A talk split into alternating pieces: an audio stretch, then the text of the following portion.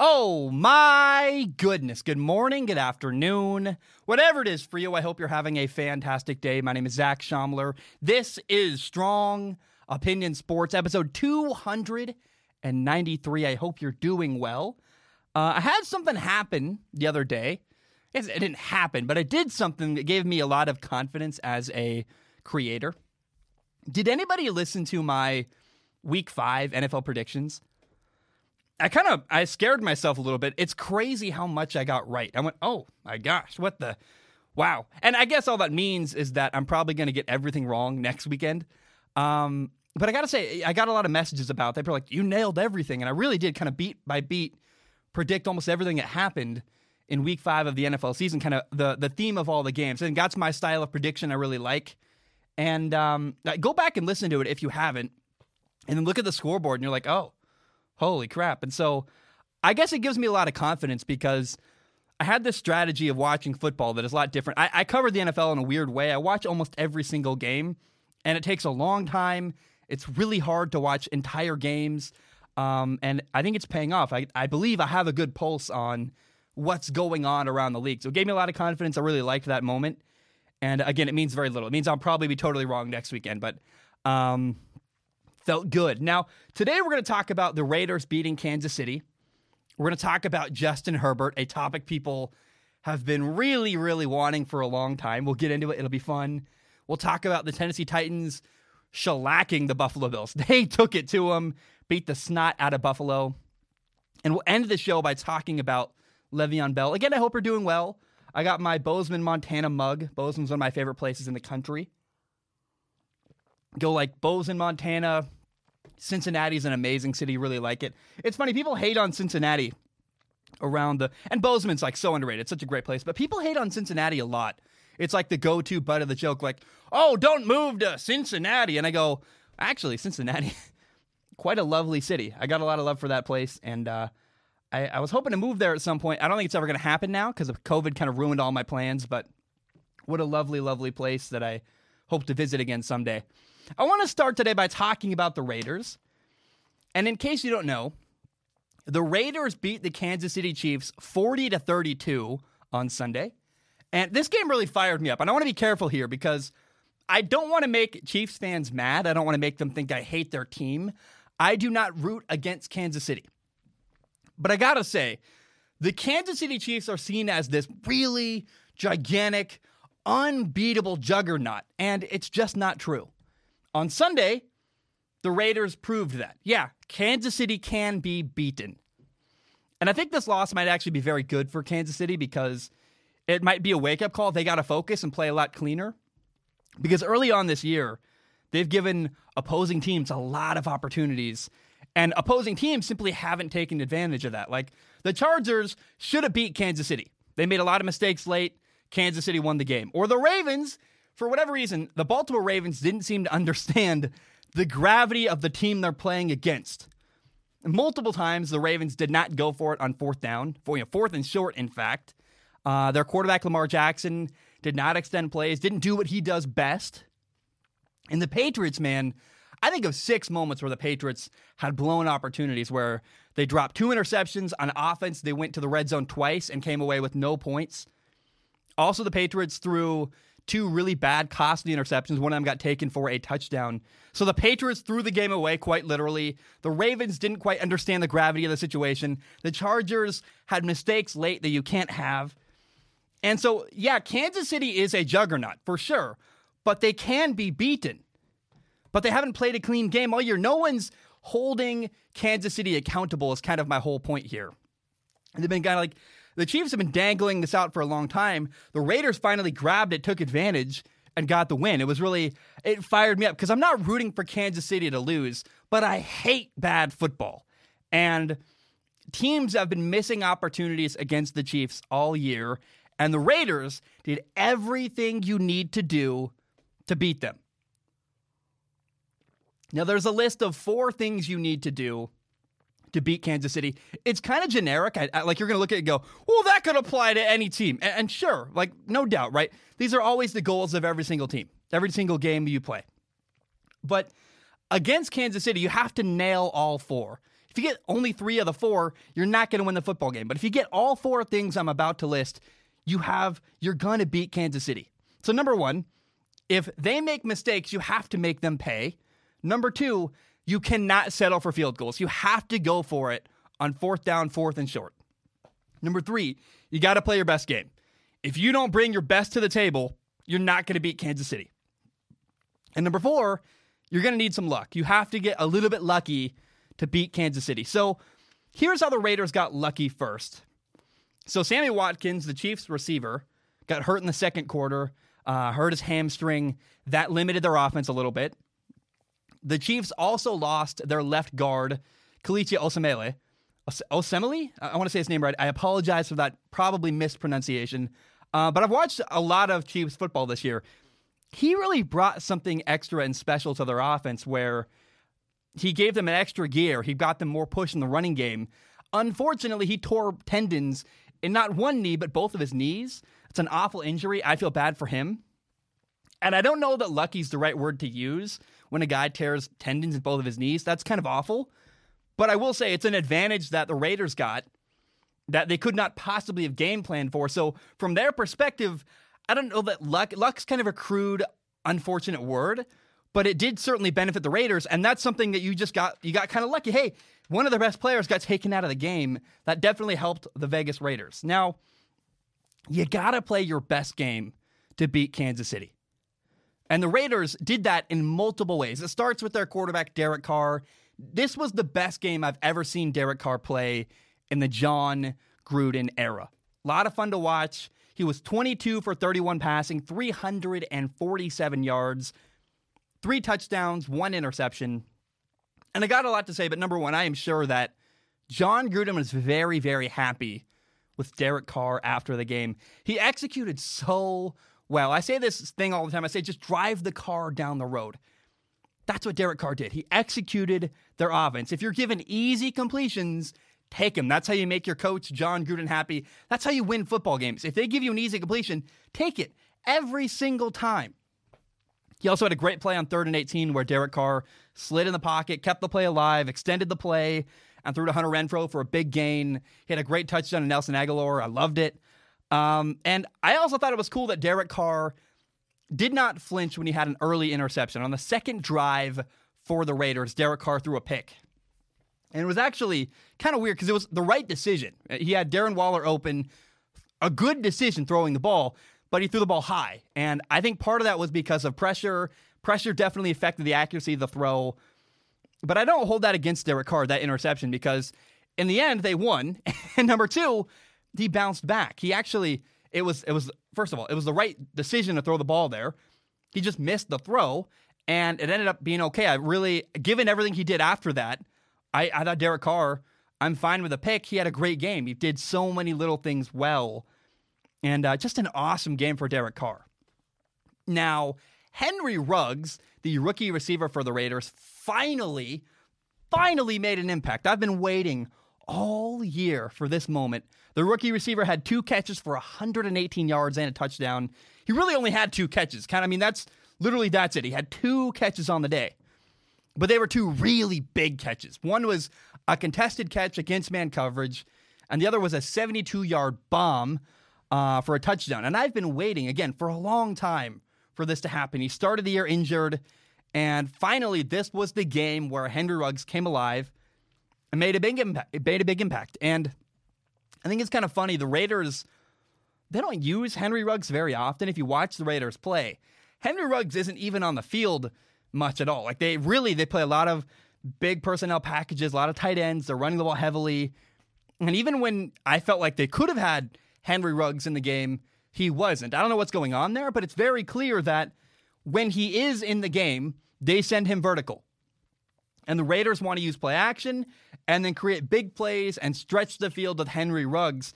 And he had that big contested catch for a big gain, the 72-yard touchdown. And the Raiders are hoping you guard Henry Ruggs with man coverage. They're like, please do it. We dare you. We'll throw it. We'll beat you.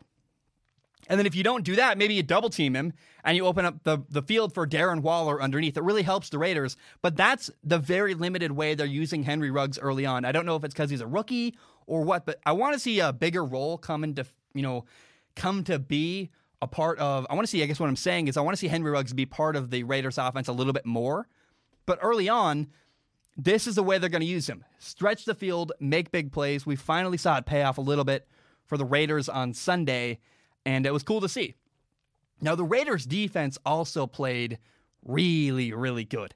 Last year, they got shredded by Patrick Mahomes. It was ugly. It was awful. I remember there was like a third and 27, and Mahomes still threw an easy touchdown. It was just bad. I watched that Raiders game. Oh, boy, their defense, especially against Patrick Mahomes last year, was really, really bad. And this year, they showed how much progress they've been making. First of all, the Raiders' defense took away big throws down the field, but they also kept doing their job. As Patrick Mahomes catches a snap, takes a three-step drop, nothing's there, he extends the play, runs around. Time is ticking off the clock. It takes a long time. You have to guard your receiver for 14 seconds, which is, by football standards, a really long time. And you got to give the Raiders a lot of credit. They stuck with it. They did their job the entire time, even when Patrick Mahomes extended plays. And it's just really, really cool to see. The Raiders did a great job. Now, it also leads me to how the Raiders made Kansas City pay when the Chiefs made mistakes. I loved seeing that because the Patriots dropped not one, two interceptions against Patrick Mahomes, which if you're going to beat Patrick Mahomes, you cannot drop interceptions when he gives you an opportunity to do that. Now, the Raiders, they caught their opportunity. They had a gigantic interception. They took it all the way back to the 2-yard line. That's a huge play. You can't miss on those if you're going to beat the Chiefs. Kansas City had the ball 6 times in the first half. They scored on 4 of those 6 drives, technically 5. We'll get into that in a minute.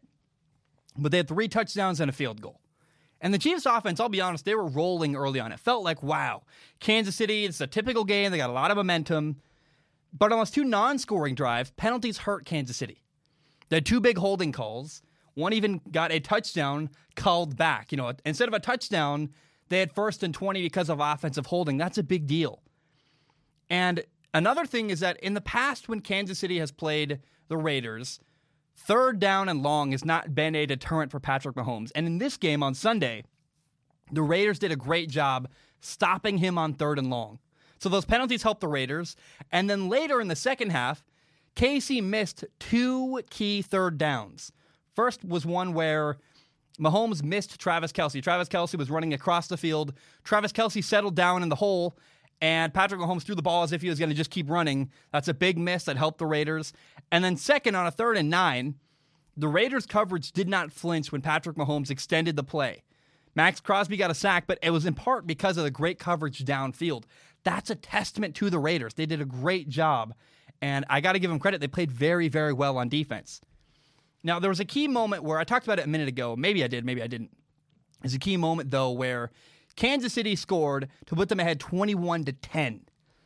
And it would have been easy for the Raiders to let the game get away from them at that point. It was starting to feel like a typical Kansas City game where, they're down 21-10, and the Raiders had to respond at that moment. Because if you don't, the game could very easily get away from you. The Raiders did. They made it 21-17, and by halftime, the game was tied 24-24. And there's a name that nobody's been talking about around the league. It's a guy named Devontae Booker.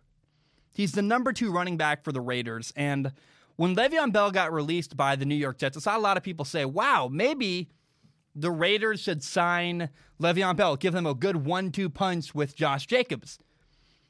And I think the Raiders already feel like they have a good 1-2 punch with Josh Jacobs because they have a second running back named Devontae Booker. He had a big 43-yard run. There was even a long scoring drive where Josh Jacobs didn't touch the ball one time. The entire drive, Devontae Booker was in at running back. That's a big deal. The Raiders have confidence in their number 2 running back, and I've never heard anybody talk about Devontae Booker. Now, I don't listen to a lot of content. Maybe that's the problem, but I didn't know this name, Devontae Booker. And as I've been watching this year, the Raiders really like him. They're giving him a lot of touches and a lot of opportunities, and he's doing pretty well. Now, this is my favorite part of how the Raiders beat the Chiefs on Sunday. They went for it on 4th down multiple times. And I looked at that and went, yes, finally, because if you're going to beat Kansas City, you have to go for it on 4th and short. I remember watching the Chiefs and Ravens game, and on 4th and 1, Baltimore kicked a field goal instead of going for it. A couple times I went, man, what are you doing? Do you not understand? 3 points against Kansas City is not helpful. You need to score touchdowns to beat them. And how about this? The Raiders on 4th and 1 from the 15-yard line. Instead of kicking a field goal, I'm pretty sure John Gruden watched that Ravens game and said, man, you need a touchdown. You don't need a field goal. On 4th and 1, the Raiders go for it. They got it. That led to later in the drive as Josh Jacobs' touchdown run. Bang. That's a huge deal in this game. Go for it on 4th down against Kansas City. Why would you not on 4th and short? You don't need a touchdown. The other quarterback's the league MVP, the best quarterback in the league. You need to score touchdowns to beat Kansas City and the Chiefs. And I love that, man. That's how you beat Kansas City. That's awesome.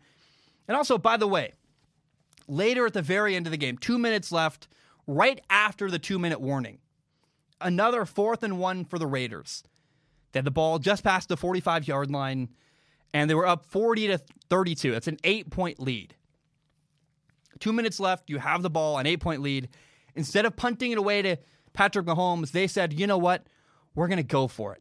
And I watching at home, I went, oh, yes, have the stones to do it. Because what you can do is give Patrick Mahomes the ball back.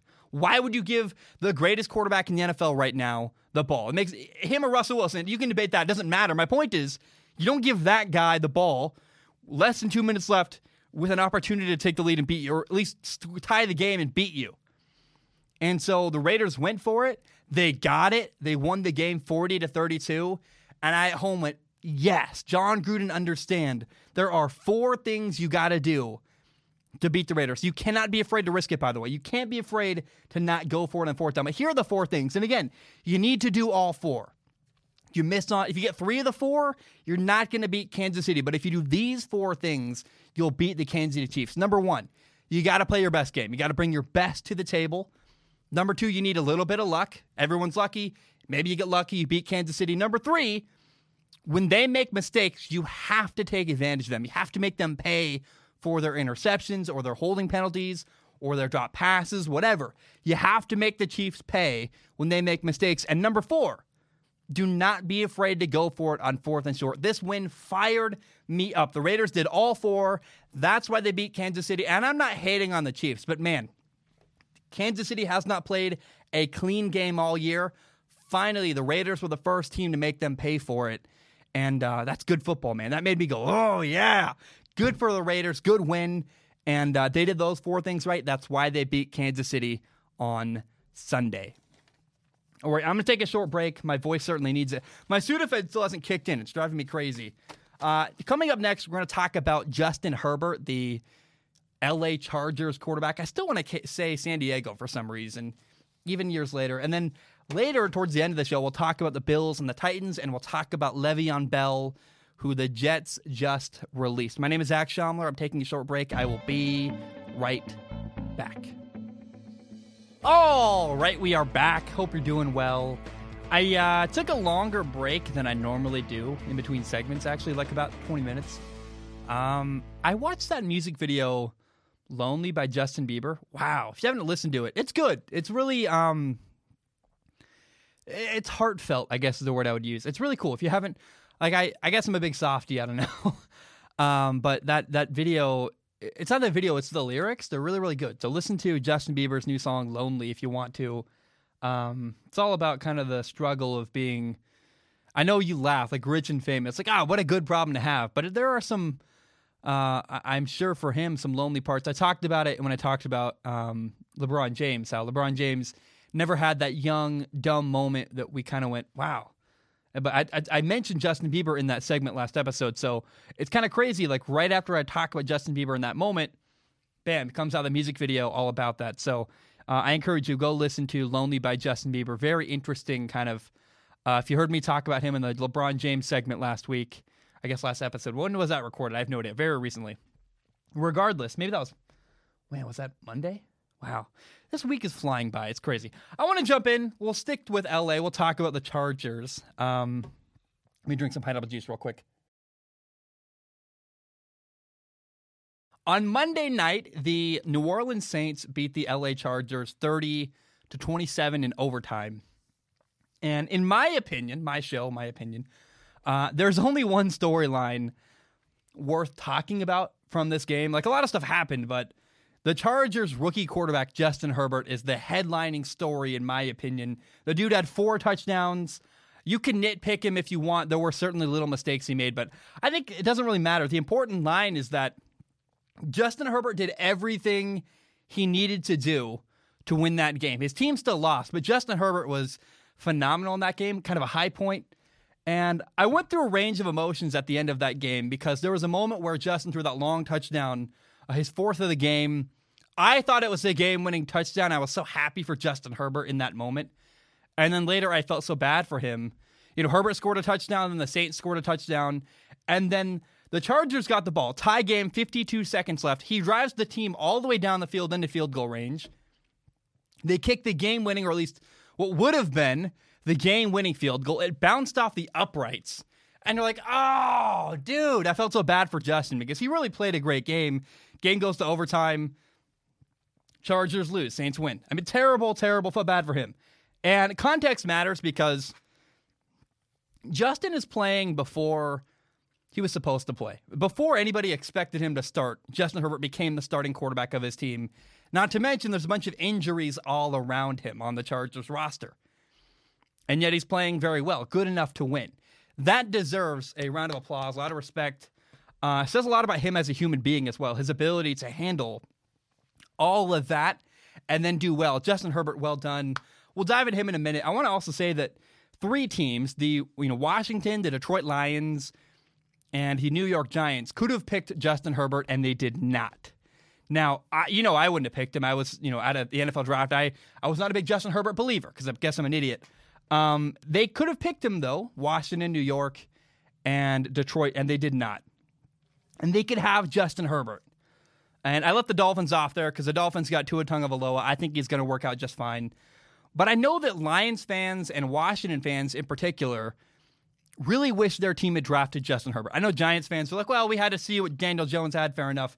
I got to be honest, though, and I said this at the time that Justin was drafted too. I want a little bit of credit at the very least. I said that Justin went to a great place for him. He got good offensive coaching, 2 good receivers in L.A., and, again, they have a wise, cool-mannered offensive head coach, Anthony Lynn, and then a great quarterback coach, Pep Hamilton, who was once the quarterback coach of the Washington, what was the team name? The XFL team, the DC Defenders, in the XFL. So Justin went to a really good team suited for his skill set.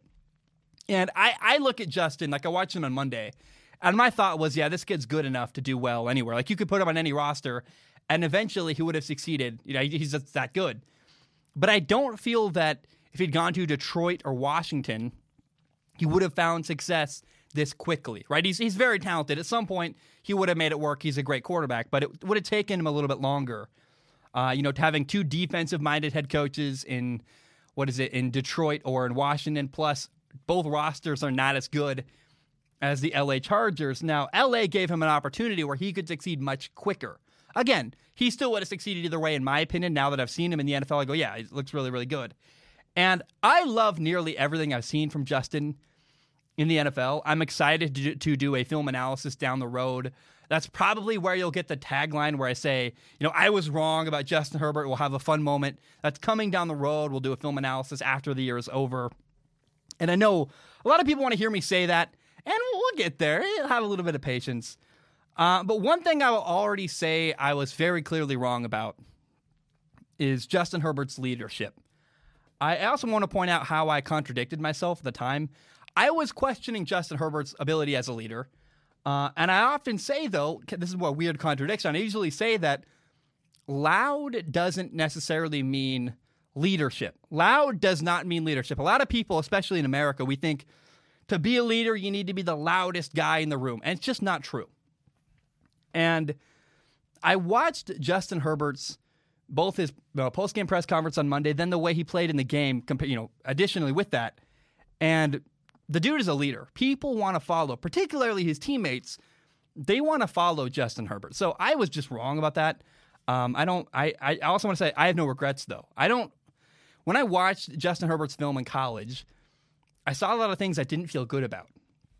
And it looks like I was wrong, but I'd rather share my honest concerns and be wrong than suppress my opinion.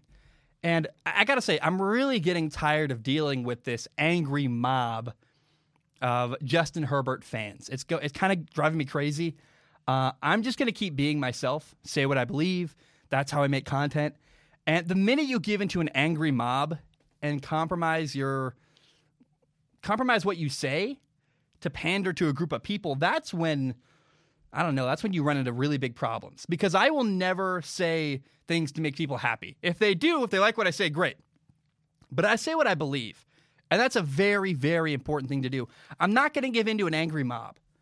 And I remember this offseason, there was an angry mob mad at me. I watched film of Dwayne Haskins, and I pointed out the dude has an accuracy problem. And oh my goodness, man. Washington fans, Dwayne Haskins fans, they went crazy. They were so mad. How dare I point out that Dwayne Haskins might struggle with accuracy? I got called all kinds of horrible words I'm not going to repeat on this show. Well, Dwayne Haskins just got benched over a week ago, and he struggled a ton early on with accuracy. Even though the angry mob didn't like it, I was right. So even though it looks like I was wrong here, I'm going to stay to myself and keep saying what I believe and pointing out things that I find problematic. And by the way, send me your mean messages. Don't send them to my girlfriend. My girlfriend's been getting mean messages. She says it's fine, it's funny to her, whatever. I'm asking you, like, person to person, if you're going to send hate at me, send it at me, not at my family. Don't leave them out of it. It's a little bit crossing a line into inappropriateness. It's fun. If you're a Justin Herbert fan and you're mad at me, I got no problem. I know what comes with my job. It means people will hate on me and say mean stuff to me, and I get it. Totally fine. But leave my family out of it. I know, like, my girlfriend, she knows who she's dating. She knows that part of what comes along with that is mean messages occasionally, but I'm just asking you, as a human being, please respect my family. Leave them out of your feud with me. That's all I'm asking. I also got to say, watching Justin Herbert in the NFL, it gives me a lot of questions about Justin's college coaches at Oregon, because it's a fact. I mean, you can dispute this if you want, but it's a fact. What I saw is that Justin made the same mistakes year after year, over and over again at Oregon. Now, in the NFL, he's working like a sponge. I mean, he really is soaking everything up, taking in a ton of information. So, number one, credit to the Chargers offensive, the quarterback coach, Pep Hamilton. The offensive coaching clearly in L.A. is really helping him. Pep Hamilton, I'd love to be in those meetings where Pep is coaching up Justin Herbert. I bet it's awesome. And then number two, what went on with Justin at Oregon? Why were the mistakes repeated over and over and over again? Why did it feel like there was no progression from Justin? Obviously, Justin was really good at Oregon. They won a Rose Bowl to end his career. Like, he's a good quarterback, and he was even at Oregon. But why was there so much inconsistency, and why was it not getting fixed? Was it that taking college classes was hard to manage, and maybe that was dividing his attention? Was it that maybe being in his hometown is a little bit problematic? Did he get bad coaching? Something behind the scenes was kind of weird with Justin Herbert, because I live in the Portland, Oregon area, and I saw Justin Herbert play pretty much every single weekend. And more often than not, I saw habits that made me nervous, and I don't know why that wasn't fixed by Oregon's coaching staff. Now, all that being said, you can watch games on TV, you can watch the all 22 coaches film, but there's one thing you really cannot judge when you watch a football game, and you can do your best. And looking back, there are times where Justin Herbert showed a lot of heart on the field, where as a leader and this and that. I mean, maybe I just screwed up there, but I know that one of the hard things to measure from a player on film is their heart and how well they, like, you could. I read into film and said, well, he's not getting better. There must be some kind of mental breakthrough. Why is there like a mental block there? Why is he not getting better that way? And I blamed things on Justin that I think are more clearly the fault of his coaching. And so I want to say, man, I honestly think it's really cool to see the leaps and bounds that Justin has made as a quarterback in the NFL. It seems like the Chargers got their quarterback. I'm really happy for them. I'm happy for their head coach, Anthony Lynn. I hope he keeps his job. I really don't want to see LA fire Anthony Lynn. He's a great guy, good coach who is just getting started with Justin Herbert. Like, oh my gosh. And by the way, if Justin can clean up a couple things, he's already becoming a problem very quickly for the NFL. If Justin can make a couple little tweaks, like not miss an out route at the end of the game, not throw that nearly interception. There's little things he needs to clean up, but as Justin Herbert, or maybe even recognizing pressure a couple times, if mentally Justin can keep getting better, the sky's the limit, man. It already is, but oh my gosh. I mean, the potential Justin has is terrifying. So I'm happy for LA. I'm happy for Chargers fans in general. And props to Justin Herbert, man. I got to say, you know, he clearly is working his butt off. And Justin Herbert deserves a ton of credit, man. He's playing very, very well. And I think people think I hate him. I don't hate the guy. I really, I'm happy to see him do well. And he's certainly proving me wrong so far, 5 games into the year, making me look like an idiot, which I don't mind. I never mind being wrong. And I'm very happy for Justin Herbert, playing very well. Happy for Chargers fans. And yeah, very, very fun to see the growth that Justin Herbert has made very quickly in the NFL, and I love to see it. All right, I'm going to take a short break. When I return, we'll talk about the Titans and their shellacking. Is that even a word? I don't know. I hope maybe it's some like offensive thing. That'd be terrible, wouldn't it, if I was just saying shellacking and it's some like horrible, mean, awful thing? I better look it up. Like, what if it is? Oh my gosh. I'm going to take a short break. We'll talk about the Buffalo Bills and the Titans in a minute. We'll end the show with Le'Veon Bell. Hope you're having a great day. My name is Zac Shomler. I'm going to take a short break. I will be right back. All right, we are back. In a rare Tuesday night game, the Tennessee Titans beat the Buffalo Bills 42-16. Now, honestly, two things are true. Number one, the Bills made way too many mistakes to win that football game. And number two, the Titans were impressive. Now, before we get into all that, we'll do that in a minute. I want to first start by saying that, and I guess really praising the Titans quarterback, Ryan Tannehill. I've never said this. I've never gone out of my way, and I apologize for this. Ryan Tannehill and Adam Gase as a head coach did not work out in Miami. Ryan Tannehill, the quarterback, Adam Gase, the coach in Miami, it didn't work out. And when those two broke up, Adam Gase went to New York with the Jets. Ryan Tannehill got traded for like a 7th-round pick to Tennessee to be a backup behind Marcus Mariota. I blamed Ryan Tannehill, the quarterback. I said that when the Jets hired Adam Gase, it was a good hire. As crazy as it is, I said that because, quote, I believe I said something like, Adam Gase never had a good quarterback. Oh, my God. It's funny looking back at that.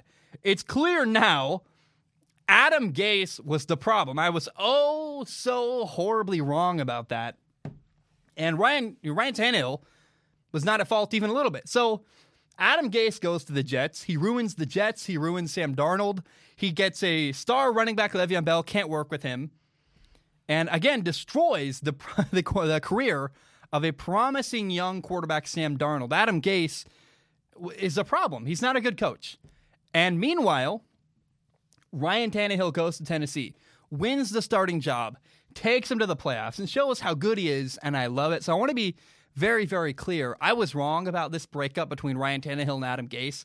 It was not Ryan Tannehill's fault at all. I'm very happy for him. He showed how good he is in Tennessee, and we saw an example of that on Tuesday night. He's a smart, scrappy quarterback, and I would even call that guy clutch, where we saw this in the playoff run last year. Ryan Tannehill makes so many key plays in important moments, and that's why he's such a good quarterback. It's not just the accuracy, the timing, the ability to run around, the decision-making. It's really, he's got this clutch factor that nobody ever wants to talk about because Ryan Tannehill isn't a big, flashy quarterback. Now, on Tuesday night, he was 21 for 28 passing, 195 yards, 3 touchdowns. He also ran the ball 4 times for 42 yards and another touchdown. He's so clean as a quarterback. He's a clean football player, meaning that there's no crazy mistakes. There's no bad, horrible throws. There's no terrible turnovers. He can move around. He can extend plays. He's accurate. And I am so happy to see Ryan Tannehill succeed in Tennessee. It's really, really cool. I like the guy a lot. And he's doing very, very well. He deserves a lot of credit. Now, here is some context on about Tuesday as far as the Tennessee Titans go. Because of COVID, they had not practiced basically for 2 weeks. So any time in the last 2 weeks, the Tennessee Titans really had not gotten together and had significant practice time leading up to that game on Tuesday. And then to consider they came out and executed incredibly well. It's so impressive to me. I go, wow, oh my gosh. Tennessee did a great, great job given the circumstance. And by the way, A.J. Brown, their young receiver, a second-year receiver, continues to really impress me. He had multiple strong catches with defenders on his back. He had 7 catches for 82 yards and another touchdown. And I got to say, I really was impressed with Tennessee. They came out, they executed well, especially given what was going on. And I also really like their dark blue uniforms that, is that navy technically? It's all dark blue, almost black, that dark blue color.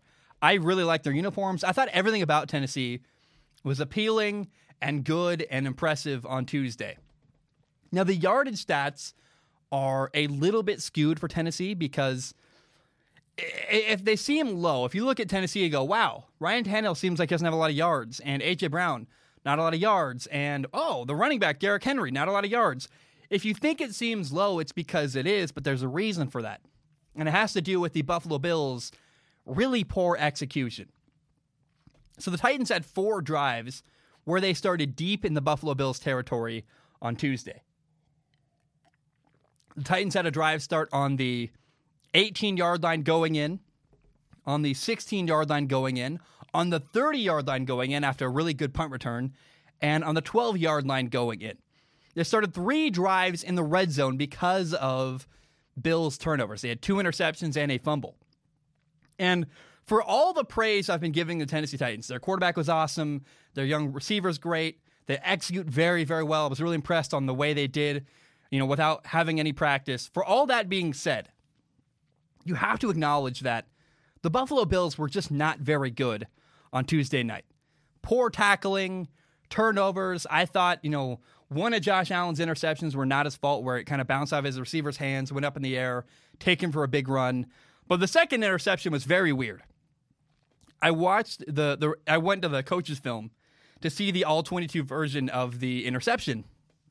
And my hope was to kind of figure out, what was Josh Allen's intent? And I honestly couldn't tell you where he was throwing the ball. I don't know what.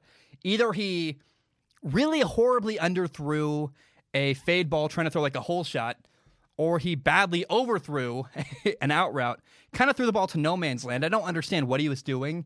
He didn't look confident in the throw either when he threw it. So I don't know what Josh Allen was doing on the second interception. Now, the Buffalo Bills are 4-1. They've played in 5 games this year. One of those 5 games, their first loss of the year, they just didn't show up. I don't know what else to say. I mean, they didn't execute well, had turnovers, they tackled poorly. Everything was bad for Buffalo on Tuesday.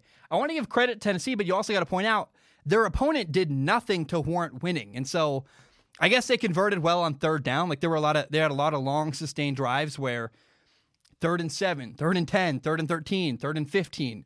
It felt like Josh Allen kept throwing the ball for good gains on third down. Like, that's maybe the only highlight I can possibly talk about for the Buffalo Bills in this game. It was a bad, ugly game. Josh Allen looked a bit off pretty much the entire game, where even on completions, his ball location was just a bit behind, or a bit, maybe slowing receivers down, or just a bit off the entire game. And there's no other thing to say than to say that the Buffalo Bills were simply really, really bad on Tuesday night. Now, I want to shift gears to talk about Le'Veon Bell, because in case you don't know, the New York Jets released their running back Le'Veon Bell on Tuesday night. Apparently now, he has signed with the Kansas City Chiefs, so it's a 1-year deal. And in all this whole situation, I see 2 winners and a loser. Now, winner number 1 is Kansas City. I mean, they got another running back, a player they didn't need, and a really good player who's going to do very good things for them. The rich got richer, basically, when the Chiefs added Le'Veon Bell. Le'Veon Bell can run the ball really well. He's very patient. He waits for holes to open up and then hits them really hard.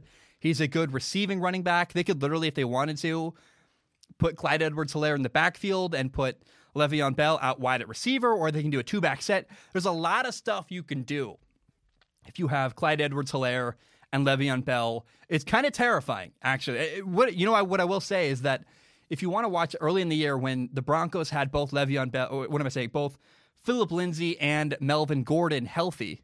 Melvin Gordon, I believe, is a running back. Melvin Gordon and Melvin Ingram were both on the Chargers at the same time. And one's a defensive end, one's a running back.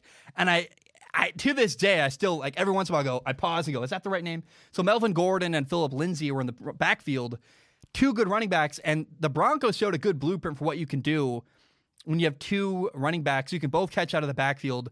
They had moments where they would send Melvin Gordon out wide on, like, a bubble route, and then send Phillip Lindsay on, like, a Texas route where he starts out, the linebacker flows out wide with the swing, and then Phillip Lindsay darts back inside on, like, an out and in. And you can play a lot with linebackers that way. So I am really excited to watch Kansas City and how they use Le'Veon Bell, if, in fact, you can get him in quickly enough to learn the system. Remember, he's got to learn their offense and get up to speed. So it's going to take a while before Le'Veon Bell has a big impact in Kansas City. But, like, the last half of the year, watch out. That's a really terrifying thought. They just added another good running back that they really don't need, who, by the way, can catch passes, and they are the best screen team in the league. That's a horrifying thought. They did not need Le'Veon Bell. Now, winner number two, Le'Veon Bell. The dude wants to win. I thought maybe he was going to go to Seattle, but Kansas City makes a lot of sense. He wants to go somewhere and win. You think about this. The Jets gave Le'Veon Bell a ton of money, and so he's rich. Now he gets to go have fun and win football games in Kansas City. It's unfortunate he had to endure the Jets organization, but Le'Veon Bell is a big winner here. He gets to win, have fun. He endured the Jets, got paid a lot, though, so he comes out all right. And I'm happy for Le'Veon Bell. We'll talk about more of him in a minute, kind of his weird thought process. But I want to say the big losers here, undoubtedly, are the New York Jets. It makes... I don't understand. In so many ways, they're just a big, big loser. And I guess that's funny wording, but I don't know, man. First of all, your head coach, Adam Gase, is an idiot. Number one, Adam Gase could not find a way to build an offense around Le'Veon Bell, which is ridiculous given what we saw from him before joining the Jets. He's a good running back. And even there were moments where you saw flashes of, wow, Le'Veon Bell is just the best player on his team after Jamal Adams with no help. And now Jamal Adams left, and Le'Veon Bell was left alone with no help, bad offensive line, quarterback struggling, no receivers. It's awful. And then number two, not only could Adam Gase not find a way to fit Le'Veon Bell or at least build the offense around Le'Veon Bell, he also didn't keep him happy. And so I believe great coaches can manage personalities. What does it say about Adam Gase and his people skills that he could not find a way to manage Le'Veon Bell and keep him happy? Maybe it's just Le'Veon Bell. I think there's a good argument to say that Le'Veon Bell was a problem that could never be solved. But I don't know why. The Jets should have never, ever signed Le'Veon Bell. From the beginning, Adam Gase literally did not want him. That's terrible. He literally publicly basically said, yeah, I never wanted to sign him. Like, what? Why would you give him a huge contract? And because they did that, because they owed him a ton of money, the Jets also couldn't trade him away. Just lose after loss after loss. Bad, bad, bad decision.